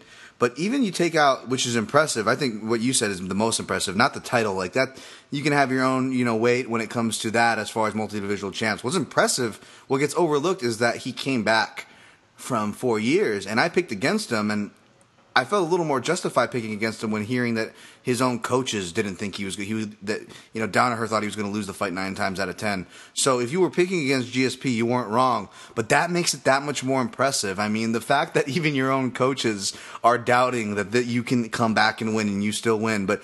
Even taking that aside, Jordan, and forget that ever happened, he still deserves to be on this list. I mean, when you go back, and that's the one thing I will say when you know uh, when when when when you know you have the George St. Pierre discussion, people will bring up uh, the main talking not in the main talking point, but one of the main talking points is well, he did have a lot of decisions, but it's the resume that makes it defensible because if you go and actually look at the resume and then compare it to other champions who if you're having an argument about it and you go compare it to that it's it's much more impressive resume because a lot of these guys as well they were also in their primes like the Thiago Alves it wasn't the Thiago Yeah. Alves we're seeing now John Fitch it wasn't the John Fitch we're seeing now and I think people lose context of that that these guys weren't just names but they were in their prime when GSP was facing them so, and by the way, just side note, uh, super hipster, but one of my favorite fights to watch is his first fight in the UFC against Karo Parisyan. If you have Karo Fight Pass, Parisyan. go fire that fight up. It's actually it has some really fun moments in it and grappling. That is, yeah, th- his next fight was really fun too against Jay Hieron. That Yes. was those are Oh. those are two two of his best fights. And yeah, I mean, I, I think the point you just made is perfect because it's really easy to say, oh, he he beat John Fitch, he beat so and so. Those were the number one contenders. He beat Josh Koscheck twice. You know what? Koscheck was beating everybody. Yeah. Josh Koscheck beat everyone not named George St. Pierre at that point. He wasn't the same the thing. Jake, no, Jake Jake Shields won I don't know 15 fights in a row, 14 yeah. fights in a row, and then GSP just went out and just boxed the shit out of him. And it's like, well, oh shit. Uh, and, and you say, oh, that's pretty easy to do. No, it wasn't because he beat Dan Henderson, he beat Martin Kampmann, he beat Mayhem Miller, beat Robbie Lawler. Like he beat motherfuckers getting Yeah. that fight, and then and then GSP just 50 45 him, just real easy. Like it's it's insane. It, it's so easy to say, oh, he was a decision machine. Yeah, he was fighting literally the best fighters in the world every time. He had a stretch where he went uh, BJ Penn, Thiago Alves, Dan Hardy, Koscheck, Shields, Condit, Diaz. That's fucking nuts. Dude, that Condit fight too, especially Condit at that time. Like Oh. uh, fighting Condit was equivalent to you know those things that the landscapers, uh, the mulchers, they just throw the twigs in there and it just shreds Yeah. them. Like that was Yeah. essentially like fighting Condit at that time. Was jumping into one of those, and he Yeah, did it for and- five rounds. Yeah, and he said uh, GSP said that's the hardest he's ever been hit, and that's the most hurt he's been is that that head kick that that uh, Condit landed on him. He just recovered really well. He learned how to recover after that uh, that Serra fight. He knew how to stay calm, which is which is huge. That comes with experience. So that's my number two, man. What's your number one? All right, my number one. Uh, I, I'm capping it off, hipster man. But really, you want to talk about length and organizations overall in any division, and just names of guys uh, overall. I, I think this name is, is lost amongst this generation because he finally stopped fighting Jordan. But for people like me and you, whether we were watching in our primes anytime in this past decade, or in our fandom going back and research what we missed that was before our time, there was this name that popped up from all divisions and all organizations, and that was Jeremy Horn. Yep. Is he, is he your number one? Uh, he's he's not he's Okay, not, but right. I but I, I struggled so hard whether or not to put him in there. But I'm so glad you did. Awesome. Well, I mean, I mean, and you know, again, for for people that don't know, you know, as far as years go, this guy, what is it, twenty years? Um, I, I have the notes, but At least. At up. least. My my screen lags when I'm having to scroll down. Put it that way. That's how far I have to scroll. Uh, 1996, yeah. I mean, uh, the, the names, even to a, a hardcore hipster like me, aren't that noticeable. But he does hit the UFC history time continuum at around UFC 217, at a spry 1998. Uh, uh, Jeremy Horn, maybe in his late 20s at this point, and he faces uh, a man named Frank Shamrock. He, he loses Yep. that fight. You know, uh, get, get some fights in the MFC, uh, early MFC at that time. Comes Oh, yeah. Comes back and loses again at by the way Uf- UFC 17.5 he made it is, is, is that is that weird? Ultimate is that ultimate Brazil card where the one time the UFC did the point five? If you guys uh, for a trivia question or to get some free beers with someone who thinks they know um, MMA you can use that 17.5 format formatted question win yourself an easy drink there. That was ultimate Brazil. Um, Yep. but you know he actually gave Chuck Liddell his first and only to date submission loss um, and of course, yes, people remember maybe remember the ladder fight where Chuck Liddell actually beat him um, when Chuck Oh, yeah. Liddell was a little more established. But I mean, like this is the this is the era where you were wearing shoes. By the way, people, you were actually for those who don't know, you were actually allowed to wear shoes in the octagon. Um, I mean, Jeremy Jeremy Horn was uh, doing grappling matches against Matt Hughes. Uh, you, you, you know, big big names even outside of MMA. He was just active. You you know, later in his career, fight guys like Paul Harris, fought in Pride, fought Anderson Silva. Everyone he talks about the Anderson fight where he comes out as Michael Jackson. I believe Yep. that was for the Jeremy Horn fight. It was. Yeah, Uh, it was. Gladiator FC. That wasn't even in Pride, but he Horn fought in Pride, Hook and Shoot. Literally every organization you can think of. It'll take you a while, but I do suggest you look up the resume of Jeremy Horn. That's a great pick, man. Here's here's my favorite thing to my favorite Jeremy Horn stat. Every time somebody uh, brings him up, by the time he fought Randy Couture in October of 2000, this is October of 2000. MMA was still in his infancy at this point. Jeremy Horn already had 58 fights. Jesus. He had 58 fights by the year 2000 when he fought Randy Couture. Uh, it was like a King of the Rings or King of the Kings or something weird like that. But it's it's nuts. If uh, that guy has been around for as long as anybody, you know, he's got fights against Dan Severn. He's got fights against, uh, like I just said, Randy Couture. He's got fights against Chuck Liddell. He's got fights against guys who are still fighting now, like Thales Leites and Jason Guida and Rousimar Palhares. So it's it's pretty insane the the the depth of of what he's been around for and i think that's a great number one pick man because if you're if you're looking at it the way that i think that, that you're evaluating making your choices i don't think you can make another pick besides jeremy horn Yeah, and, and just to kind of recap and encapsulate, um, and these are, by the way, not including amateur off the record shoot matches, Right. grappling Oh, yeah. matches, but he finished his career uh, 91 wins, 22 losses, 5 draws, 1 no contest. And by the way, 63 of those 91 wins were by submission. it's nuts I mean, you It's could combine the best submission artists in the UFC. Like you could combine five, you could probably combine five of them and not equal 63 submissions, no yeah no not even close Like, including the- Damian the- Maya. Go go include his Yeah. submissions in there. Yeah, you're you're not going to find anybody with that many submissions. Let alone, I mean, I wonder how many like just name a submission like arm triangles. I bet he's got more arm triangles than like anyone ever. Insane. Yeah, yeah, I'm sure. Yeah, yeah, like rear naked chokes. I bet he's got fucking 22 rear naked chokes or something stupid like that. Like it's nuts. He's got more submission wins than most people will ever have fights. That's crazy. And I got to imagine it's that mental toughness it's you're bizarre. talking about. That's a it's a great pick, man. Jeremy Horn. If you're going like Mount Rushmore of MMA. Oh, go ahead. You're good, Dan. I'm sorry. Oh no, you're you're you're good, brother. No, no, hundred percent. Uh, yeah, Mount Rushmore MMA. You you're, you're saying? Oh yeah, sorry. I'm just saying if you're if you're like making a Mount Rushmore of MMA, like not specifically, you're not you don't have to go necessarily the best guys from this, but like the guys who mean the most to the sport and what it's become. I think Jeremy Horn's on that list. It's at least arguable that he should be on that list. Hundred percent, man. Hundred percent. I'm excited to hear your number one.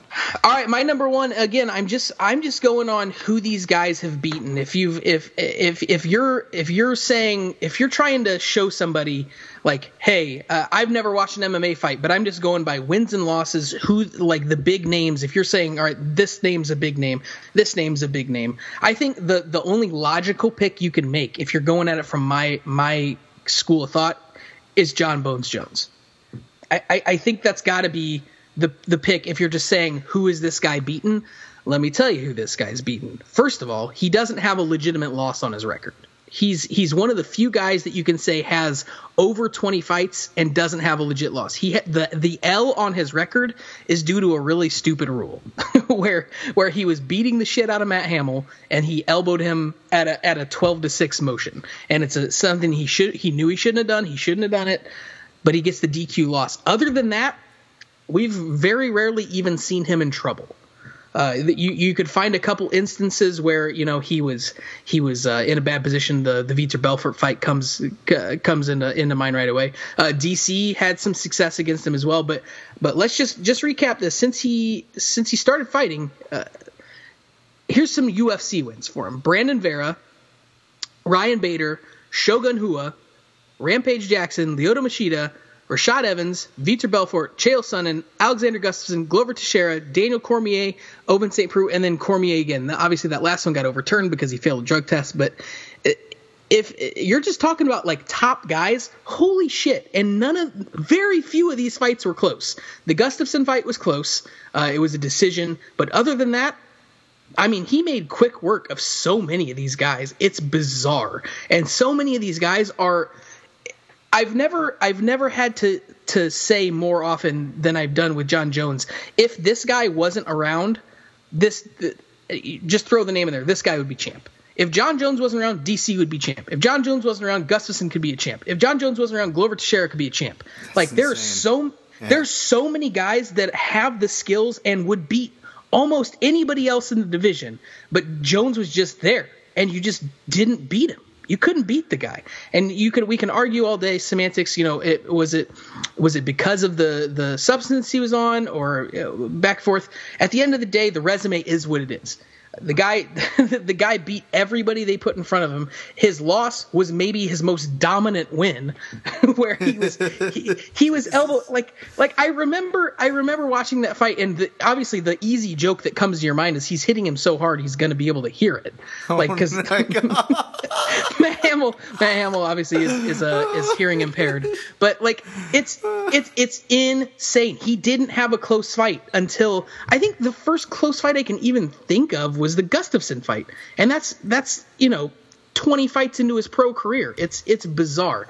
Uh, j- the amount of guys he's beaten and how badly he's beaten them, and, and just the list of champs or former champs or future champs that he beat. Uh, my number one is Jon Jones. Before I comment on the on the Jones one, which I'm glad you put on, but uh, speaking of the Matt Hamill thing, in our defense, we also came up in an era where you had to know MMA to know Matt Hamill's death because if you were a casual viewer, Rogan Rogan would have tried to have the most in depth post fight interviews with the man without acknowledging that he was deaf. And it would make really. And I grew up with like deaf family members, so I could understand Yeah. what he was motioning. Yeah. But I'm like, this guy sounds retarded to anybody who doesn't know. And Well- then to interview him after that Jon Jones fight, after he just got elbow smashed in the ground, Yeah, it was so not only- uncomfortable. He's trying to read lips with a concussion. Like, what the fuck, Joe? What are you doing to this guy? Like, this guy just got elbowed in the face 47 times. It shouldn't be a loss because that fight should have been stopped 30 seconds before Yeah. that when when Matt Hamill was mounted eating elbows from a 22 year old machine Thank you, named Jon Jones. Yeah, that was a Mazzagatti pro right there, where he waited until Jones did one of these, came down from the top, and he's like, oh, "Wait, that's enough." Like, okay, well, his skull was already broken open before that. You probably could have stopped it then, Oh, oh. Steve-O, But Oh, don't forget like the scoop, the borderline scoop slam, where like you know, forget your wrestling, Matt Hamill. I'm just gonna throw you on your head. Yeah. Before that Yeah. point, like there, there, there, there was a lot of cues from Mazzagatti to maybe step stop that fight. it, it's it's it's nuts. he, yeah, Matt Hamill, like that was his big thing. He's like, oh, he's the two things you know about Matt Hamill is that he's deaf and he's a fucking great wrestler. Those Yeah. are the things you know about Matt Hamill. Yeah. And when he fought Jon Jones, he got tossed around like he didn't know what the fuck he was doing. And then Joe Rogan tried to interview him like he could hear what he was saying after the fight. So Yeah. uh, I, it's it's nuts, man. But you could you could go through and point any of these fights, and they're so memorable too, man. You like for me, I we watch so many fights. I think sometimes it's easy to forget. Like Yeah. it's easy to forget stuff. But with Jones, it's like I I remember all of his fights. Like Me you too. could name any of these fights, and I remember them. I remember them really well because he's always impressing me. Like it was consistent. Every fight he would do something to be like, holy fucking shit. I, Like he. I, I don't know about you, but I, I think one of his impressive victories to date was um his victory over Glover Teixeira. Oh, yeah. The time that that fight happened, people don't realize that was a dangerous fight. That was a fight where I was like, I think Teixeira can do this. Maybe I was a Yeah. little bit of a fanboy at that time, but Teixeira was was a real dangerous threat. And not only was he dangerous and at that time, but it was the way Jon Jones beat him, and that was one of those pinnacle performances where he started doing that GSP thing where he didn't just strategically beat guys, but he strategically beat them in like a fucked up way where I'm going to use strategy, but I'm going to use like the strategy you wouldn't expect where I'm going to beat you at your own game. And he went into the clinch, he went into the pocket, he went into all these areas Glover was dangerous and just dismantled them. Uh, it, Glover hit, was on a 20 fight win streak going Yeah. into that fight. He'd won 20 fights in a row, and and uh, like every every aspect, like every breakdown that I saw, like at the time, uh, I think really the only people doing pre-fight breakdowns that I knew of were like Robin Black, and then like any of the stuff that Joe said, you know, before the fight, like, oh, here's the keys to victory for so and so, Right. And I the only thing that I heard them say was like. The big thing for Teixeira is to get it within that really tight space, almost in the clinch. Work your dirty boxing. That's that's where you're going to have uh, an advantage. Don't let Jones get let don't don't let him work at, at range on you. You don't let him find his range because he's so long. He's so hard. And even if it goes to the ground, Jones, even though he's not as decorated, he's he submits black belts. Like that dude's a freak of nature. So it was like get in close. You got to close the distance, tight space. You might be able to catch him there because you're just such a big, strong guy. Jones legit within 30 seconds of the fight pushed Teixeira up against the, the, the fence and was just right in the clinch with him. Like, oh well, here's here's your game plan. Fucking do something about it. Hundred percent, and and again, um, more than deserving because no matter what your thoughts are, are on Jon Jones, and even if his story does end sadly, uh, which I I think it's safe to say is the state it's currently at, we'll see. Yep. Even if it does end bad and we never see him, worst case scenario, in other words, he still deserves to be on this list because for what Jordan said, like it's just this weird unicorn when you look at MMA's time history continuum, and especially when you really consider the facts of what could have been if this guy wasn't around, on how many Right. how many narratives he stopped. So you have to acknowledge that. Great, great choice. And, and and I think I think one thing is I think Jon Jones is going to have a lasting legacy. I think for good and for bad. Yeah. Because I think he's always going to be a cautionary tale for like, hey kid, don't fuck up your life. Look, this guy was one of the first MMA athletes that was crossing over. Like uh, Rousey had a little crossover appeal. Obviously, Conor's got some crossover appeal now, but I mean, back in 2011, 2010, Jon Jones got sponsored by Nike. Like Jon Jones was on Wheatie boxes. Jon Jones was on uh, Gatorade commercials. Like that that didn't happen for MMA guys, but it was this young, athletic, handsome, talented guy. And I think that not only is it going to be a cautionary tale for for sad reasons, but I think also here in te- uh, eight to twelve years, you're going to see more guys coming into the sport who are like, man, I watched Jon Jones and I quit playing basketball. I just wanted to do do MMA. I quit playing football. I just wanted to do MMA. Like because he's he's going to bring other kids that would have played other sports into into MMA because Jones obviously is famously has brothers who play in the NFL, so it's just a super athletic family. And I think you saw what a really athletic guy who comes to a good coaching system at a young age, what that can do. And I mean, we're just going to keep seeing that. You know, we're going to have young kids coming up who are super athletes who are getting into the sport early, and I think you can you can really thank Jon Jones for a lot of that. I like that thought. I never really thought of it that way, but you're 100% right, man. Um, and, and I really hope that, that, that it does uh, serve as a cautionary tale, A, but also as a magnet for, for other talent. Um, I guess only time will tell, but I'm going to jump forward to uh, to Twitter right now, and I'm just going to read off some uh, some of uh, some of the contributions if you want to comment along, Jordan.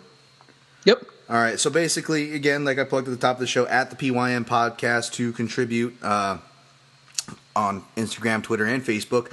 But Twitter, uh, Chris Rennie at Rennie MMA. If we're just naming names in their prime and not necessarily wins, then Rampage and Hendo have excellent resumes. I know we covered Hendo, but Rampage is another interesting choice. He's on my he's on my uh, honorable mentions. Nice, yeah, yeah. Um, and hey, his history, you know, say what you will, he's not done yet. He's in a heavyweight Grand Prix, even though he's looking certainly on the heavier side of that equation. uh, he's putting the heavy in the heavyweight Grand Prix, but let's see how he does, eh? Um, Yep. Leg kicking tacos. That's of course uh, at leg kick TKO. Uh, GSP resumed fighting after fighting after years off and won a title. Kind of harkening what you said. I agree. Yep, yep. Uh, James Lynch at Lynch on Sports. By the way, uh, go listen to James's new podcast. I know I've, I've been behind on listening to all podcasts. I've been bad, but uh, James has a new uh, podcast, really interesting. Uh, even if you're not an MMA industry member, but it kind of focuses around that. Shout out to James. James says. I would think Dan Henderson has to be on this list. James, you were right. He ended up on both of our lists, and for good reason. Um, Nomas Esteban at that Basque guy. Dan Henderson for sure. He agrees. Robert at Roberto MMA 12. Robert Whitaker 2017.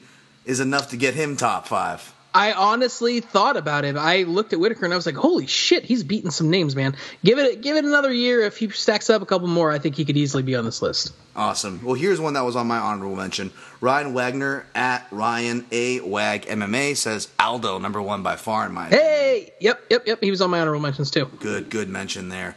Uh, Wade Stinson at Wade the Weasel. If Whitaker beats Rockhold, that will give him Luke Yoel Jacare in a one year span. Super impressive if he pulls it off, kind of harkening what we just said.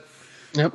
I agree. And then he also adds Werdum's resume is so underrated, which I agree. He was on. He almost made my list. He's on my honorable mentions. I swa- actually I had him number four until I swapped him for Overeem right at the last minute. You know, he was my guy who I was really. I was. I, I think I eased down obviously after the Stipe loss, but I was one before then, kind of championing his resume. And then if he Yeah. beat Stipe, I think it would have sealed. It, that I was agree. painful about the loss. It would have sealed sealed the deal right there. Yep, Um, he's got wins over Cain and Fedor. That's the not a lot of guys can say that. Yep. Uh, and then if he asked, do, do, do Sil- Silva and Jones count, or do they have asterisks? I think we addressed the Jones one, but we didn't address Anderson Silva. Uh, He's I- go ahead. Uh, I I was just gonna, he's on my honorable mention. I struggled whether or not to put him in there, but you know, when I did a deep dive and looked at the guys he's beaten, I don't think his resume is as strong as some of the other guys we talked about. I mean, his if you look at his performances, they were just as strong, if not stronger. But as far as like who he beat, I don't think it's as strong as some of the guys we mentioned. I agree. I agree with that 100%. Um, my man, uh, uh, listener of the show there, uh, at MMA 247 feed says Demetrious Johnson and the fact that he, he's the best and only flyweight champ in the UFC. But let's also see who his dance partners wear. Uh, uh, let's see who his dance partners, uh, you know, where they are now. Um, it's not his fault that he's miles ahead when it comes to techniques and his execution. That is true. It isn't his fault, and I think Nope. his, his resume is worthy. Yeah. Yeah, absolutely. You can only beat who they put in front of you.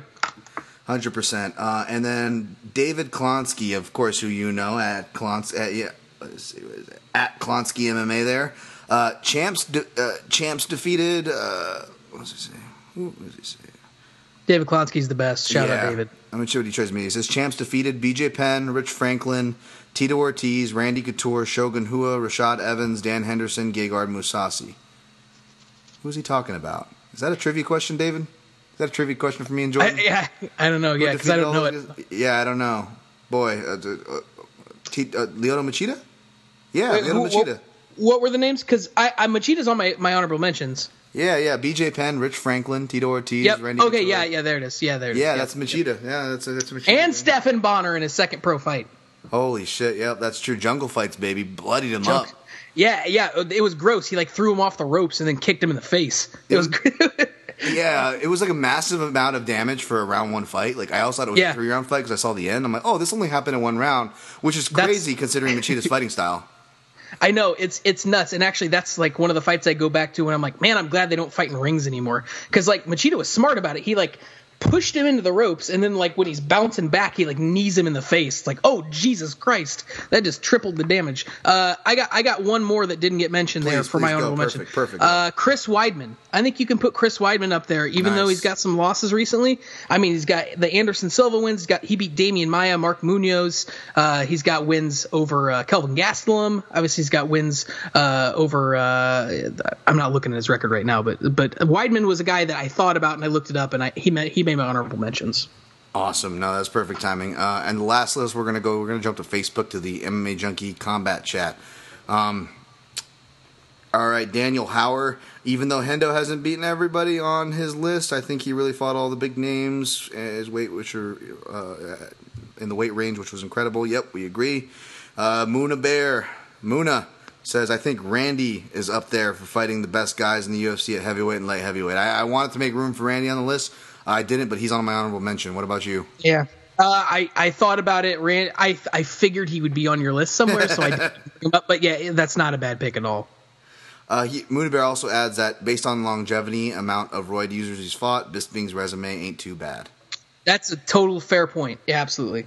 All right, Oklahoma Knowles, my man, he says he's got a list here. He has GSP, Jon Jones, Daniel Cormier, which I'm glad he he uh, mentions because without Jon Jones, I, He's I- champ. He he also has just as impressive as far as not losing any rounds. I mean, he might have you know uh, he might have lost as many rounds as Jones did, or, or near maybe down one or two, obviously because of the the, the defeat to, to Jones, the first one.